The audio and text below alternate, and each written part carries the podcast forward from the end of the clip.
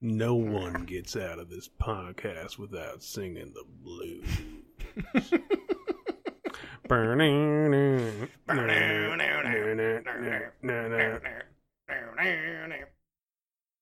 I went to the train station.